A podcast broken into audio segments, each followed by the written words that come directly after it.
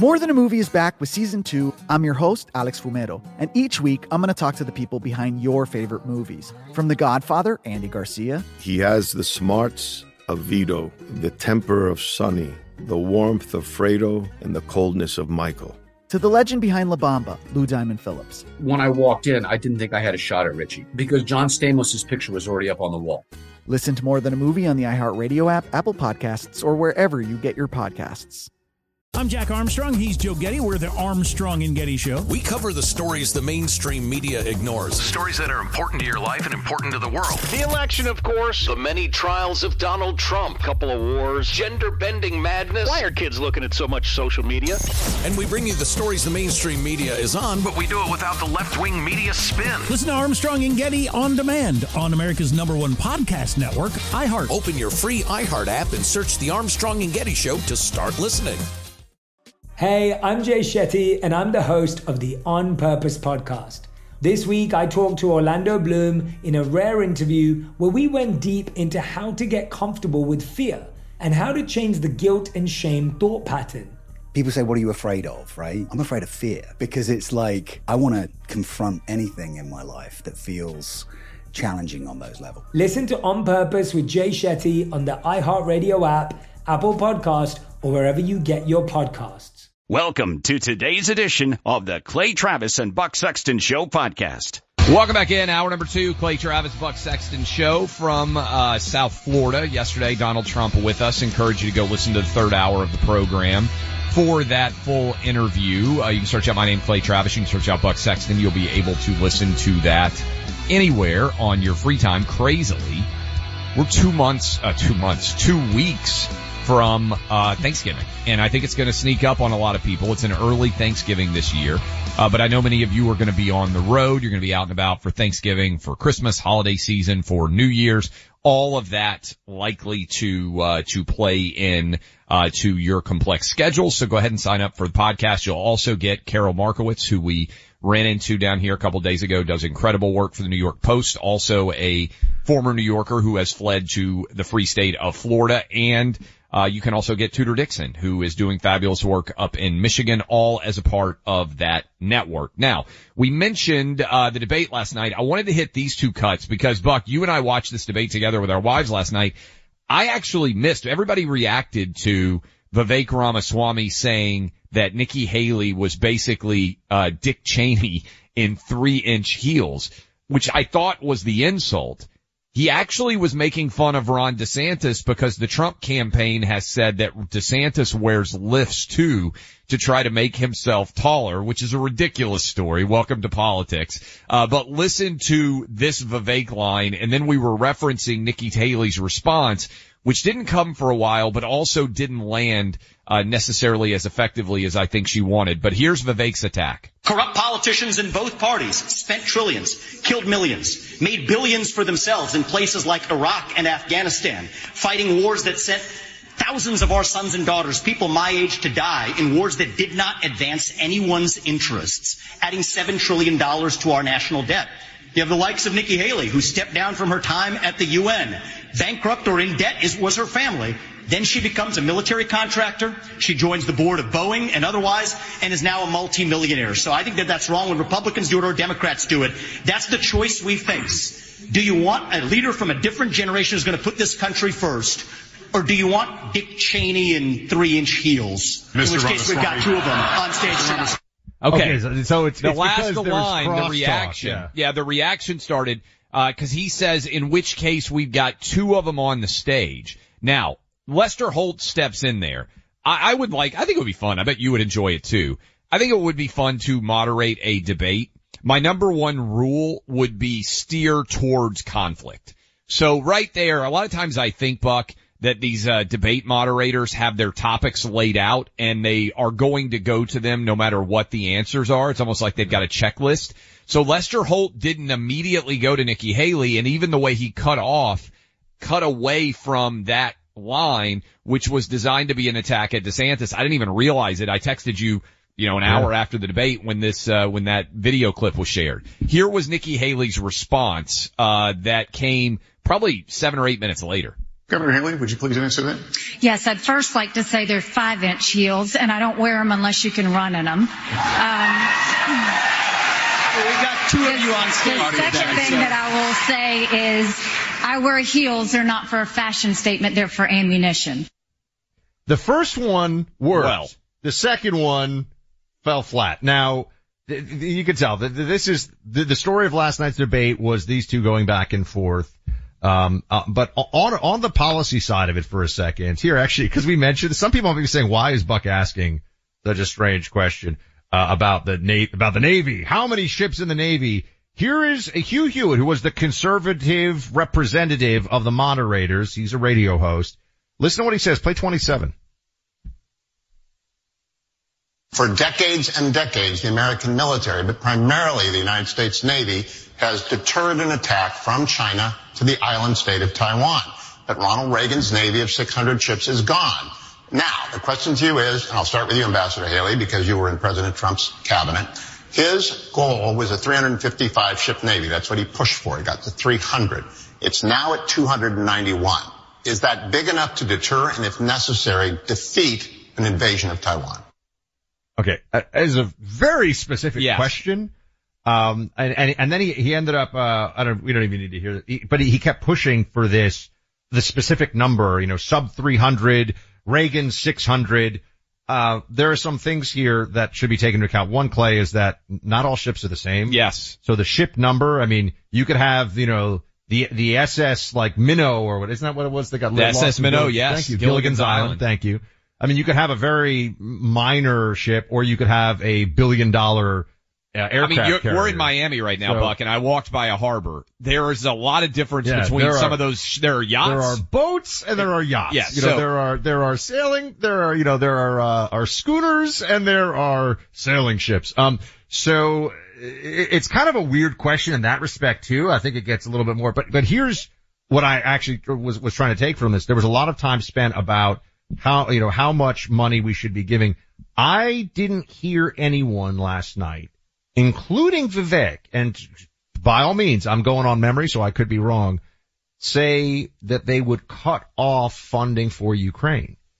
Vivek, uh, po- Vivek po- uh, positions himself as the guy who is opposed to the establishment on this question. And, and I, we'll track down his response on this because this is uh, Yeah. along the same thing when he's being asked about funding, he's being asked about, uh, how big the Navy should be. Um, he, he said something about how corrupt Ukraine is and how it's uh, okay, sure. I mean, then that's interesting to bring into the discussion and Ukraine, Democrats have created this like Ukraine utopia where it's this amazing democracy and if it goes away, like the whole, the whole world is falling apart. That's hysteria and that's nonsense.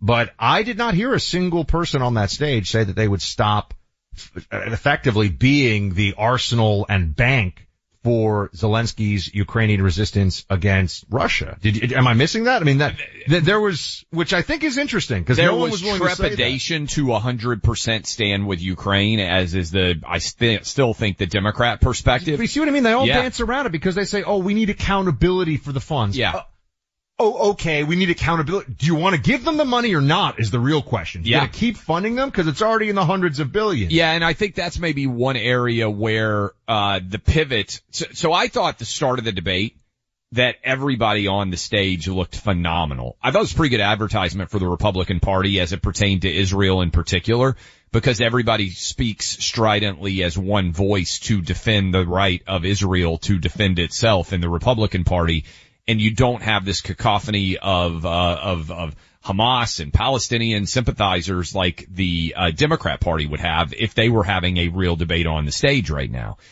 But they didn't link them. And they didn't allow that discussion because I do think the Speaker of the House has done a good job in saying, hey, we want to fund Israel, but this is really not connected in our minds to what's going on with Ukraine. Now, Nikki Haley, Chris Christie, uh, and, uh, Tim Scott, I would say are definitively still in the, we've got to do as much as we can to protect Ukraine. But they don't really want to say it. Well, it's You know gotten I less, mean? it's gotten less politically palatable. DeSantis is, uh, I would say in the middle. Vivek, to his credit, has been the most aggressive in saying, I don't really think that Ukraine is our battle. He criticizes Ukraine, but uh, I mean, I come across this a lot with people say, oh, you know, what we're doing with Ukraine, Ukraine's corrupt. Why are we giving Ukraine all this money? And, and you see this with with some of the people on the right, but you say, okay, would you stop, would you stop funding? Yeah. I mean, that would be the they most don't want to say they don't want to say that. They don't want to say that. Yeah. And the people who want to keep the funding going like to put these, oh, um, we need, we need accountability and, and there was something else too. Basically putting these, uh, like prefacing this a little bit, putting in these additional measures. The fundamental question is, are we going to continue to have a blank check approach to funding the Ukrainian fight that is currently in stalemate with Russia? Is that what we are going to do? um, in, under a republic, the next presidency, assuming it's a Republican. Uh, I, I think that everyone hedges a little bit on this one is what I, I think ev- Trump comes in and he's just like, I'll end it. I'll sit down with Yeah, Putin. and- we'll hash out an agreement. We'll end it. So that's his position. You can say you like that or not, but that's his position. I think a lot of people are nervous there because DeSantis got caught in an early interview saying that Ukraine was a Yeah. territorial dispute. Uh, and the way that he phrased that led to him getting attacked. I think the donor class, frankly, is far more supportive of the money being spent in Ukraine than the average base of the Republican Party is. So I thought that was an example of one that they were trying to finesse and not have to, uh, to uh, directly address. Uh, one more thing, Buck, that stood out to me. Vivek seemed very kind to DeSantis. Yes. There's a I'm respe- not, now I, I mean, missed- he made, he made the, he, made, the, heel, joke. comment. But I mean, that's, that's a little bit of a grade school thing. That's Yeah. not, I don't think that really And lands on DeSantis. I think now the analysis starts to become, and, and this is maybe at the bottom of this hour, we can have a discussion about it in earnest. Where would these people's supporters go if they dropped out? For instance, I think if Tim Scott dropped out, Trump told us yesterday, and I think that's correct. I think Tim Scott would endorse Donald Trump. And so most Tim Scott supporters, I think, would end up aligned with Donald Trump. Chris Christie. If Chris Christie dropped out, none of his supporters to the extent, you know, let's say both those guys, let's give them round them up and say they have 5%. None of Chris Christie's support, I don't believe, would go to Trump. It's a very anti-Trump support. So would Chris Christie line up behind Ron DeSantis or Nikki Haley? I think that's probably the choice that he would find himself in. And it seemed to me that there was a decent amount of rapport between Christie and Nikki Haley. It seemed like Vivek was actually very respectful of uh, DeSantis, but my natural inclination is almost all of Vivek's support would go to Trump. Now here's the challenge, right? Nikki Haley, I think none of her support by and large would go to Trump. Whereas I think all of DeSantis' support would go to Trump. The reason why I bring this up is if your goal is to beat Trump, how does the math work as you analyze this? Do you agree with my, like, I think Can, can I tell Haley, you where yeah, we are right yeah. now in my mind? I think that based on the numbers we're seeing, it, it's almost, uh, it, right now, whoever gets the swing here or there, it looks like it's irrelevant. that You Trump that has got such a big lead. Trump is so- is so That's far the question ahead. I'm asking. Yeah. Is It- there math that would lead to somebody being It- able to beat Trump? It would be, right, it, it would be math that you would have to be able to do, so to speak. The numbers would have, like, in the next month, right? I mean, what, if you look at this over the next, uh, three or four months and going into Super Tuesday and all that, I think it's too slow for it to matter. Yeah. You would have to have these changes occur. You'd have to have people dropping out before Christmas. Or- I don't, I don't think anyone on that stage with the possible exception of Chris Christie is going to drop out before, uh, at least, at least, uh, Iowa. Here's what I would say, Buck, is after this debate, and we'll see what happens in December. Again, I think really it should just be DeSantis, Vivek, and Nikki Haley on the stage in Tuscaloosa, Alabama for the next, uh, Republican debate. The only game changer I can see is if Nikki Haley and Ron DeSantis agreed to join together on a unity ticket and they did it right now. Well, that's what I mean by it would have to be It would have to be all like, in You would have to sit down game change. and and you would have to and the challenge on that is one of them would have to be like, yeah, I'm the number, I'm the president, and the other one would have to be the vice president. That's the Uh. only look. I mean, and you guys out there listening, tell me if you disagree, right? Just look at this strategically, not as a diehard supporter of any particular candidate. Just look at it from as a math equation. Well, I mean, I'm, I'm looking at Yeah. it right now, right? The, the latest as of November 6th here, real clear politics. Oh, this is actually a, Tra- this is Yeah, and really what it, what we have to Uh, have is the Iowa, Iowa Right. and Uh, New Hampshire he- primaries, Here's what right? you could say pretty, Trump is at 44 right now in Trafalgar. Trafalgar is a very, generally considered a pro-Trump, not, not disparaging, Yeah. a pro-Trump or, or, you know, lean, leans Trump is what I should say in the polling. Uh, Trump is at 44. DeSantis and Haley together would be at 33. Okay. So if you had if a you unity combined tech, the two of them and you got to a 33, you know, 33% support, that would be, but I, I think, uh, you know, I don't know. So here, here's my, I don't know that anybody has the, uh, the ability to put together Tim this Scott's equation. at nine in this, by the way. But Tim Scott's holding on to a I think- pretty, pretty sizable chunk of folks. Uh, I think Tim Scott is going to endorse Trump and I think he'll do it sooner And rather than I later. think you get Trump over 50 and that's, see, this So is where, this, is, how the math This moves. is where the math becomes interesting because I think the only way that you could, look, I don't think Nikki Haley or Ron DeSantis are going to drop out, right? I think the only way that anybody could give Trump a run at this point, if you look at the polling, is if Nikki Haley and Ron DeSantis agreed to have a unity ticket designed to beat Trump. Could you imagine? I mean, they would have to do like a coin flip or something. There would, neither one of them would ever by temperament or career aspiration accept the vice president. Well, there would have to be. that's where you look at it from Trump's perspective. If I'm looking at it from Trump's perspective last night, Vivek winning that debate, in my opinion, Vivek won. I understand that could be polarizing. Some Yeah. people might not. That's the best result for Trump because it maintains kind of a three-headed monster where there isn't somebody who is like, like coming out of this debate. Ramaswamy's only at five in this Trafalgar. Oh, I'm sorry. This is that. I, I pardon me. I thought I was looking at the uh, real the average. This That's is just Iowa. Iowa. That's Yeah. just Iowa. Yeah. So just Iowa, the Des Moines Register came out. They had Trump at like 43. If you combine, and I think DeSantis and Haley were both at like 16, something like that. If you combine DeSantis and Haley in an Iowa joint ticket, then they could give Trump a real run. Um, I don't think either's willing to do it. And I think you're going to need to see a result from Iowa and New Hampshire where one of them is a clear number two in, in order for the other one to get out. Make no mistake, we are fighting a spiritual battle as we protect the most vulnerable and innocent among us, babies in their mother's womb. You see it this week on full display with the voting results that were very disappointing in a number of states. But there's one nonprofit organization that is doing everything they can to help those unborn children, and they've been doing it for 17 years.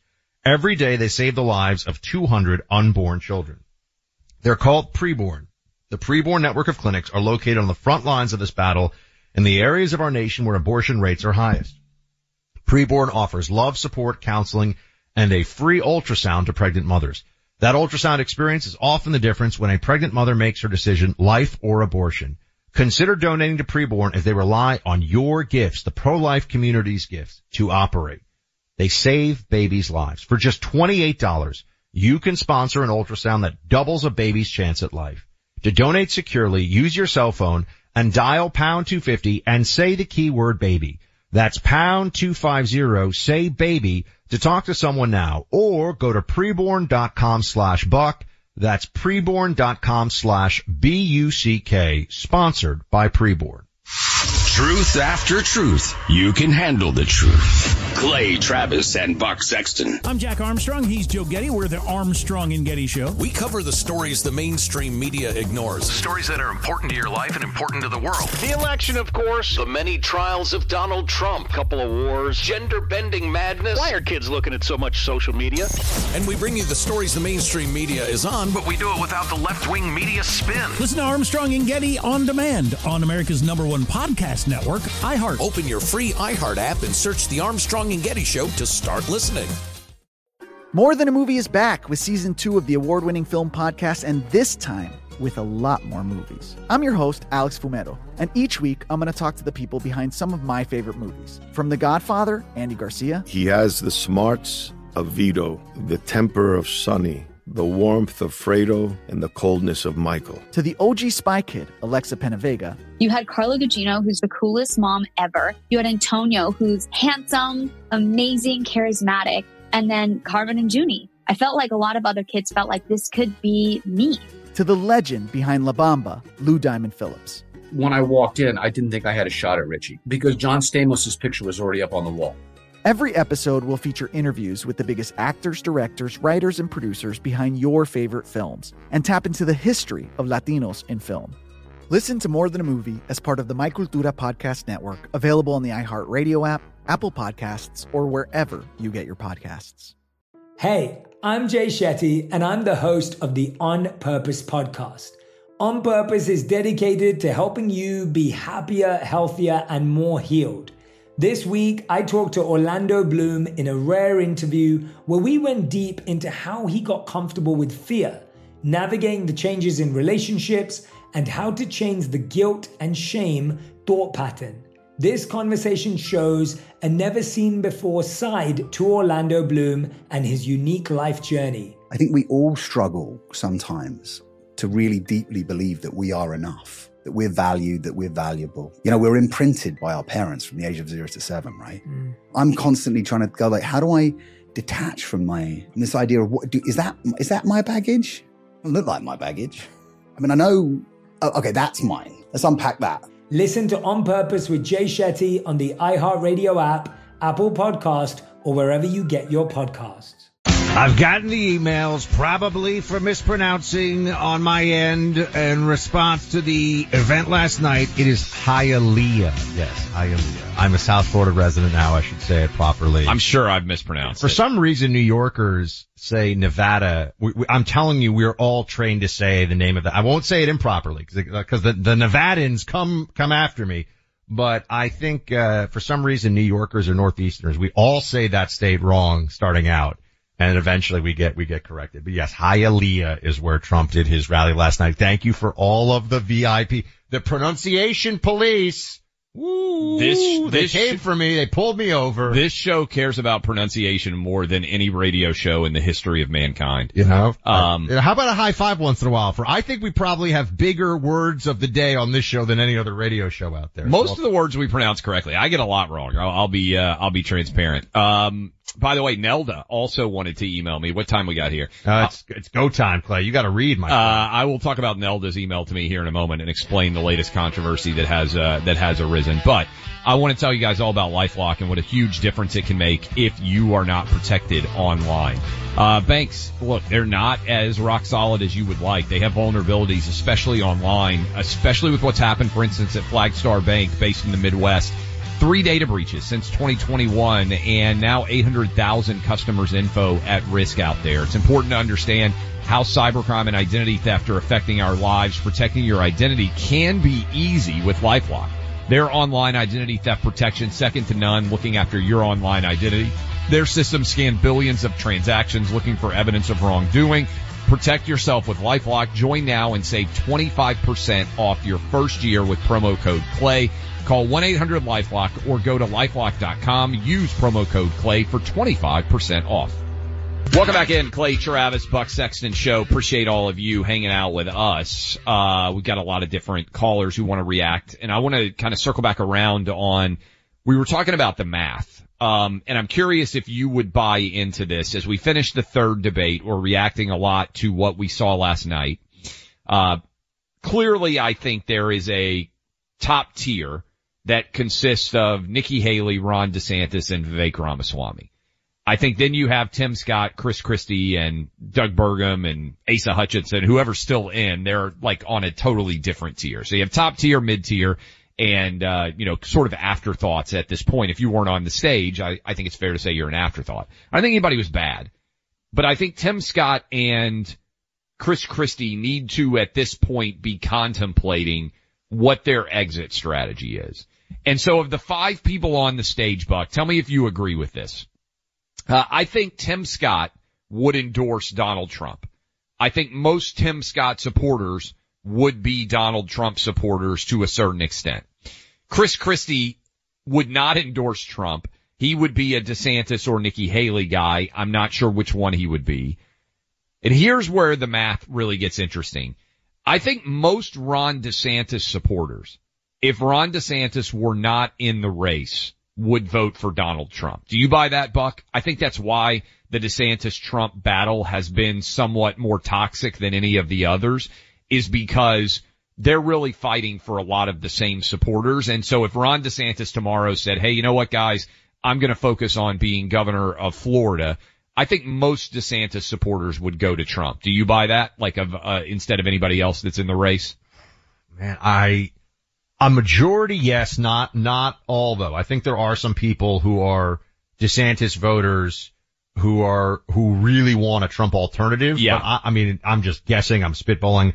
I would think that's maybe 30% of DeSantis voters, something like yeah, that. Yeah, I think 75, 25, uh, that's not crazy. All right. Vivek supporters, I think would almost all go to Trump. Would you agree with that? Oh, I mean, almost 100%. Like, Okay. Would, yeah. Now, the one to me that is interesting is I don't think most Nikki Haley supporters would go to Trump. I think most Nikki Haley supporters are in the anti-Trump cat- category and they would go to another non-Trump candidate. So that's kind of my assessment here in general. I'm curious if all of you out there would agree with that because that is my analysis in terms of, to me, the only way Trump could get beaten right now based on the polls is if Ron DeSantis and Nikki Haley join together. And if I were arguing over who should be president, my argument from DeSantis would be, look, if I drop out, Trump's going to win. Whereas if Nikki Haley were to drop out, I think a lot of Nikki Haley supporters would go to non-Trump affiliated candidates. So that's kind of the big picture analysis that I would say uh, is in play here. But Vanessa in South Carolina, you disagree on some level about Nikki Haley. I do disagree a little bit. Um, you know, Trump was my first ever Republican vote in 2016. Who did you I vote before vote that? You were an Nikki Obama Haley. voter or you just were disaffected and didn't vote at all? I was diehard Democrat. Really? And now you're listening to Oh, Clay yeah. and Buck, so you have learned a lot in life and are a very wise person. So what made you switch, Vanessa? Um, honestly, um, Obama. Um, and when before Trump even ran, um, you know, I kept saying, God, if Trump ran, I don't care if he ran Republican, I'd vote for him. He's got my vote. I just love the man. Um, I think he's got our country best interest at heart. He is a great man. Um, and then the more it went on, I didn't even want Trump to run again because I am so sick of the witch hunt. It is a Yeah. constant battle. And it's ridiculous. I mean, it just, I won't even vote Democrat anymore. I'm so sick of the party. It just, they disgust me So anymore. I you're in South believe I haven't Carolina, which is a huge battleground with Tim Scott, with Nikki Haley, and with Trump. So if you're still a Trump person, how would you assess the South Carolina dynamic? Well, I love Nikki Haley. I think she is an amazing woman. She did a lot for us. I didn't even vote for her, but I love her and she's got my support in this race. Right now, she's got my support. However, if she drops out, it's Trump. Okay, that's interesting. Now, what did you think of the Nikki Haley Vivek uh, scuffle last night? Oh, you know, I heard the one lady call her a bitch, and I'm like, you know what? You got all these men up there, and they can do whatever they want, say whatever they want, and nobody calls them a bitch. But yet, she's got a mind of her own, and all of a sudden, she's a bitch. Come on, she's got a lot of, lot of B word on the show. Today. Yeah. Thank you for the call, by the way. I think it's really interesting. I, my argument, Buck, was if Trump called, uh, if, if Trump said to Vivek Ramaswamy or anybody else on that stage, you're scum, nobody would call him a bitch. Nobody would really call him a bastard, right? I don't think. Uh, well, so, let me take that back. Some would, but they're the people who are offended by, uh, violations of political decorum. The diehard Trump people would actually be more excited. I, am going to tell you this. I, I don't think I don't think any Republican should be calling another Republican scum on the debate stage. Yeah. I'm just going to say that. I, I I think that's that's a you can call. I mean, look, if you're, you can call someone a liar, you can call someone a phony, you can call someone a fraud, but to call someone scum um is a little to me that's to me. And again, maybe maybe I'm you know people have said I'm too polite. Uh, that's possible. Some people are saying uh that Buck is too polite, but that's possible. I want to take this call though. It's exciting for me. I hope he's still there. There is allegedly another buck in the state of Florida who has called in. Good to talk to you, my brother. You How are are you, sir? sir. I am fantastic. How are you guys? Yeah, I'm good. You got a great name. What's on your mind, Buck? So Trump is far and away leading the polls. Everybody, I mean, you have to be under a rock to not understand that. Yep. But the DC machine is a living organism. The DC machine, all it wants to do is live and expand. And it spent four years with anonymous leaks, anonymous sources, impeachment trials. Why in God's name would we put our country back through that again in the next election? So who's your guy or who's your gal? DeSantis Gabbard. That would be the ticket. To that. Okay, that's that is interesting. DeSantis, thank you for the call. DeSantis, Tulsi Gabbard, Matt in Rockville, Maryland. Uh, you were talking about Tim Scott and Chris Christie and what might happen in the wake of this debate, which I don't think really rocked the uh, political universe and altered where they currently stand. What do you think, my, uh, my Matt? Sorry. The uh, well, they with uh with Nikki Haley and and Vivek Ramaswamy, it felt like they were getting a little more personal just because they needed something to rock the boat. Um, uh, but it when it comes to Tim Scott, you know, we saw the DNC moving their primary to South Carolina, Jim Clyburn being the kingmaker. We've seen black support for Trump uh, getting to record highs. And we hear people on the left, like Sunny Hostin, saying, you know, replacing a black VP, well, we won't forgive you and we won't support you. And I think it all li- the stars align. Tim Scott drops out. Trump says, you know what, he's going to be my VP pick. And that takes so much fire and power out of the DNC's claims of how great a black vice president is and how important South Carolina is.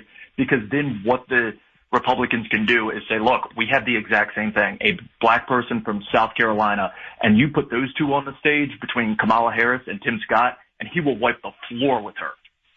I, I think Tim Scott would do well against Kamala Harris. Again, my only concern on that, Trump's going to pick a VP. I don't like the idea of picking a VP because of cosmetic diversity. If Trump thinks Tim Scott is the best possible option for me, and he's the most ready. Remember, Trump will be 78 too. If he thinks Tim Scott is the most ready to be the next president of the United States, then I'm fine with it. I don't know, uh, that the politics of, th- this is my argument. Look, if I think Trump should pick, I've said this for a long time, someone who guarantees him a state. But I don't think the politics of Trump picking a woman or Trump picking a minority man or whoever he picks I don't know unless he picks someone in a toss-up state that's going to deliver a state.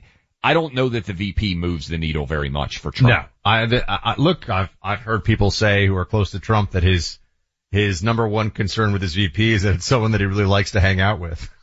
so hey, you know, we asked him, about, we made news yesterday, yeah. or you did by asking him about whether Tucker would be his VP, um, and uh, that people were it, you know what was great about it? Because it's fun for us to just talk about, and uh, you and I both know and like Tucker as well as know and like Trump. Um, but the left, just just even just even saying that out loud, there were all these leftists who were like, "It's the worst thing that could possibly happen." That's you know? legitimately headlines was, all over the place. It was as though interview. you recommended the Keymaster and the the Gatekeeper or whatever uh, from Ghostbusters get together. You know, it's a good analogy. Uh, uh, by the way, let's close up this, uh, this segment. Randy in Houston, Texas. Randy, what you got? Okay, so you guys were talking about the, the math of the election a little, little bit ago. Yes. I say it's just time for Trump to go ahead and pair up with Vivek because evidently he proved last night and the debate before that he can be the mouthpiece to go against all establishment, media, the DC swamp, all of it, and point out what they're doing and why. Uh, again, answer, go. Uh, look, here are the. You guys won't do it, or your buddy Jesse Kelly won't do it, which all three of y'all would be the greatest press secretary of all time. Make him the VP and go ahead and say, you know what, he's my press secretary. okay, first of all, thank you. Jesse Kelly as press secretary would be amazing. Yes, I will just I, I, you. I would, would be, I would agree with that. I would, I don't know what I could do to try to make that happen. Maybe we'll talk to Trump next time. First of all, he'd be the tallest press secretary in history and he'd be hitting his head as he walked into the room every day. And second of all, it would be the funniest press secretary you've ever seen for sure. Um, and he would be crushing commies left and right. Uh, we'll hit this. I've actually got the odds for who you can bet on as the favorites right now for Trump's VP choice, and the numbers are, are moving a decent amount. So I'll hit some people with that uh, when we come back for this next break because I do think Trump is up so much that much of the conversation now is starting to shift to who should he pick as VP. And unless we got that DeSantis Nikki Haley combo, I haven't seen any math that suggests that Trump could be challenged by the current challengers. Well, and, and also does the VP pick influence the primary field right now? Because, you know, maybe he makes an offer to somebody that can't, uh, that can't refuse, yeah. so to speak. You know, gun owners know the responsibility that comes with gun ownership, including in that is proper training, understanding how to use the firearms that you own and being proficient with them.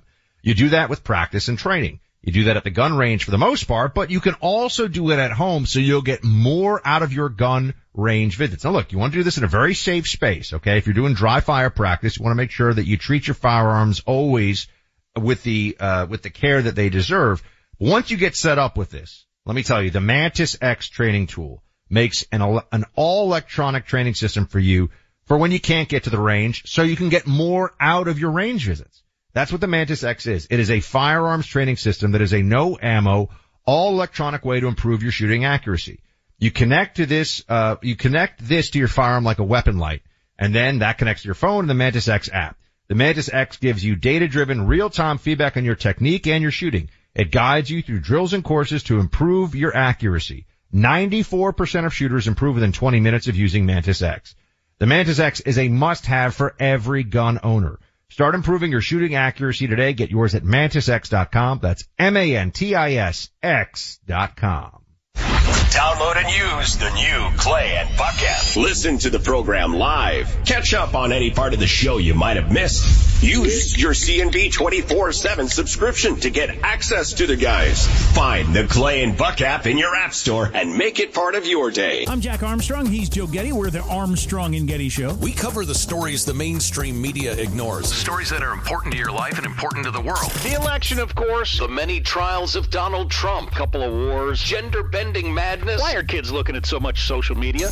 And we bring you the stories the mainstream media is on, but we do it without the left wing media spin. Listen to Armstrong and Getty on demand on America's number one podcast network, iHeart. Open your free iHeart app and search the Armstrong and Getty Show to start listening. More Than a Movie is back with season two of the award winning film podcast, and this time with a lot more movies. I'm your host, Alex Fumero, and each week I'm going to talk to the people behind some of my favorite movies. From The Godfather, Andy Garcia. He has the smarts of Vito, the temper of Sonny, the warmth of Fredo, and the coldness of Michael. To the OG Spy Kid, Alexa Penavega. You had Carla Gugino, who's the coolest mom ever. You had Antonio, who's handsome, amazing, charismatic. And then Carmen and Juni. I felt like a lot of other kids felt like this could be me to the legend behind La Bamba, Lou Diamond Phillips. When I walked in, I didn't think I had a shot at Richie because John Stamos' picture was already up on the wall. Every episode will feature interviews with the biggest actors, directors, writers, and producers behind your favorite films and tap into the history of Latinos in film. Listen to More Than a Movie as part of the My Cultura Podcast Network, available on the iHeartRadio app, Apple Podcasts, or wherever you get your podcasts. Hey, I'm Jay Shetty, and I'm the host of the On Purpose podcast. On Purpose is dedicated to helping you be happier, healthier, and more healed. This week, I talked to Orlando Bloom in a rare interview where we went deep into how he got comfortable with fear, navigating the changes in relationships, and how to change the guilt and shame thought pattern. This conversation shows a never seen before side to Orlando Bloom and his unique life journey. I think we all struggle sometimes to really deeply believe that we are enough, that we're valued, that we're valuable. You know, we're imprinted by our parents from the age of zero to seven, right? Mm. I'm constantly trying to go like, how do I detach from my from this idea of what do, is that is that my baggage? It look like my baggage. I mean, I know.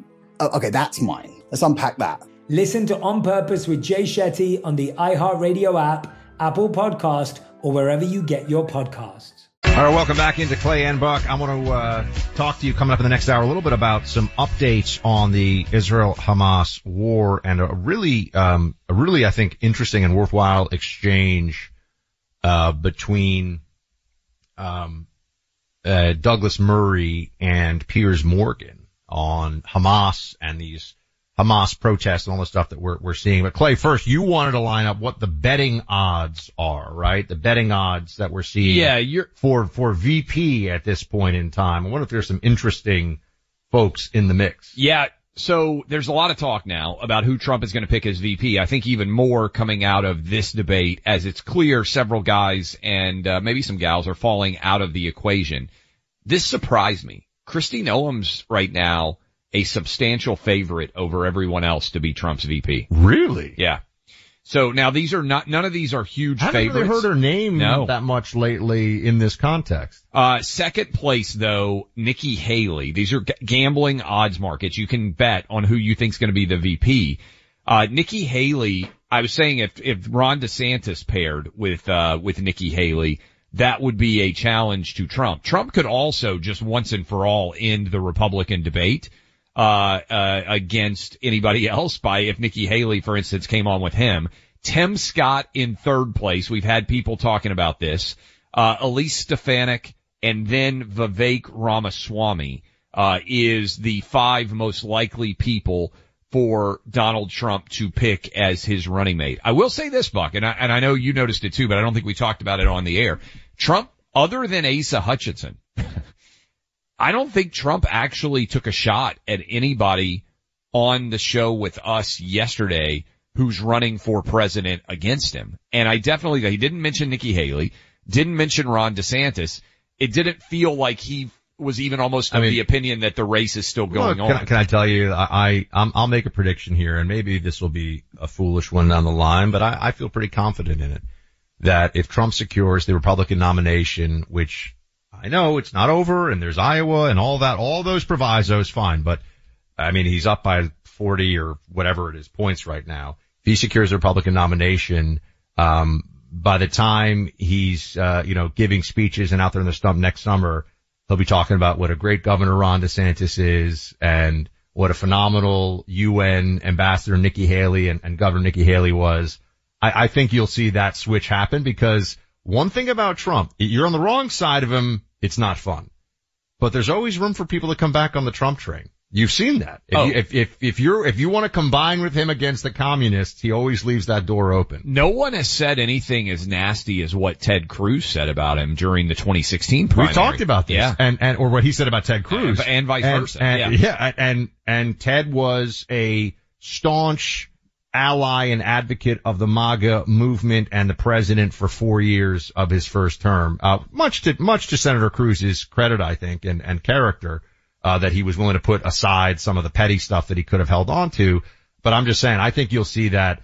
But it, uh, look, m- maybe Ron DeSantis wins the nomination. I understand that's possible. But if Trump wins the nomination before, before even the votes are counted for the general election, he'll be talking about what a great governor Ron DeSantis is because he is a great governor. Yeah, no doubt. And, and I do think you'll see most people come together and a lot of our listeners who are really aggressively on one team right now, I think we'll all come back to the Republican team. I've been saying that for months. I get it. Everybody's fired up. Everybody's passionate. They decide that you're not, uh, the right person and, and they're never going to vote for Trump or they're never vote for DeSantis. Those have been the most, I would say, aggressively combative of the Republican primary candidates so far in terms of going back and forth, at least what I've seen. And I think by June or July, when all this is over, which is not much longer, six, seven months, because the reality is, look, if, if DeSantis is not the nominee, he's going to run in 28. And he's going to need a lot of the people who voted for Trump potentially against him to be supporting him in 28. And I think that's true for Nikki Haley and Vivek Ramaswamy. And I don't think it's very likely that this is the last time that whoever loses is going to be running for president. More Than a Movie is back with season two. I'm your host, Alex Fumero, and each week I'm going to talk to the people behind your favorite movies. From The Godfather, Andy Garcia, He has the smarts of Vito, the temper of Sonny, the warmth of Fredo, and the coldness of Michael. to the legend behind La Bamba, Lou Diamond Phillips. When I walked in, I didn't think I had a shot at Richie because John Stamos' picture was already up on the wall. Listen to More Than a Movie on the iHeartRadio app, Apple Podcasts, or wherever you get your podcasts. I'm Jack Armstrong. He's Joe Getty. We're the Armstrong and Getty Show. We cover the stories the mainstream media ignores. Stories that are important to your life and important to the world. The election, of course. The many trials of Donald Trump. Couple of wars. Gender bending madness. Why are kids looking at so much social media? And we bring you the stories the mainstream media is on, But we do it without the left wing media spin. Listen to Armstrong and Getty on demand on America's number one podcast network, iHeart. Open your free iHeart app and search the Armstrong and Getty Show to start listening. Hey, I'm Jay Shetty, and I'm the host of the On Purpose podcast. This week, I talked to Orlando Bloom in a rare interview where we went deep into how to get comfortable with fear and how to change the guilt and shame thought pattern. People say, What are you afraid of? Right? I'm afraid of fear because it's like I want to confront anything in my life that feels challenging on those levels. Listen to On Purpose with Jay Shetty on the iHeartRadio app, Apple Podcast, or wherever you get your podcasts.